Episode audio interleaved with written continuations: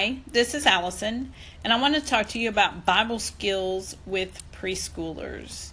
So, Lifeway has a great booklet that is called Bible Skills for Kids. And there's a lot of great information. It's from preschoolers all the way up to school age, preteen. I want to pull just a small portion of it out and talk to you about using Bible skills with preschoolers. So, teachers and parents, you have the opportunity to introduce preschoolers to God's special book, the Bible. This is accomplished through the use of Bible phrases and Bible verses, which are portions of Bible verses that are paraphrased or reinstated, restated using words preschoolers can understand. Teachers and parents, you can repeat Bible verses as children are engaged in everyday activities. So, the goal for using Bible verses with preschoolers is to encourage life application, not memorization. But if with older preschoolers, if they hear the same Bible verses over and over in context of an activity, that child will probably, most likely, be able to remember that Bible verse. So, Bible verses and phrases used with preschoolers should contain concrete facts. Preschoolers are concrete thinkers, so if we want them to be able to apply these verses to their lives, they need to understand what they're saying. For example, Jesus is the Lamb of God may be confusing to a literal minded preschooler, but Jesus is God's Son communicates the same truth, but they can understand it. As preschoolers learn that the Bible Bible's teachings apply to their life, they also need to know that the Bible verses they hear are actually in the Bible. So when you are talking about these Bible stories, these Bible phrases, verses, open the Bible. Show them in the Bible where it can be found.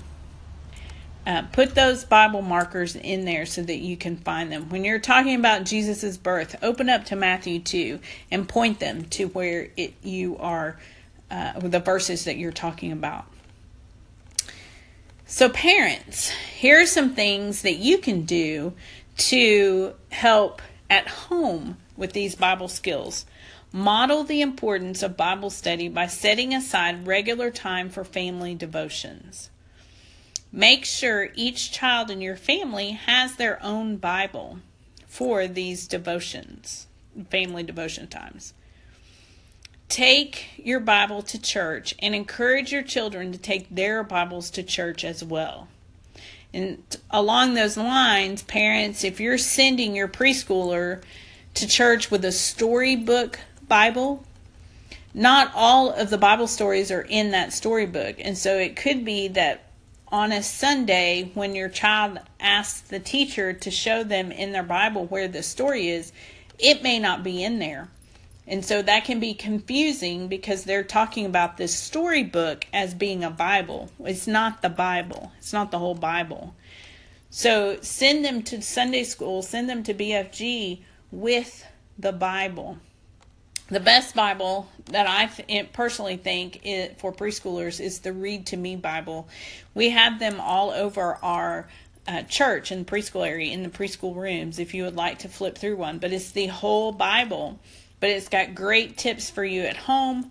Uh, to to tell stories and all with your children, and it, again, it's the whole Bible. Uh, guide your children to participate in worship service by helping them find the scripture passage that's being used in the sermon.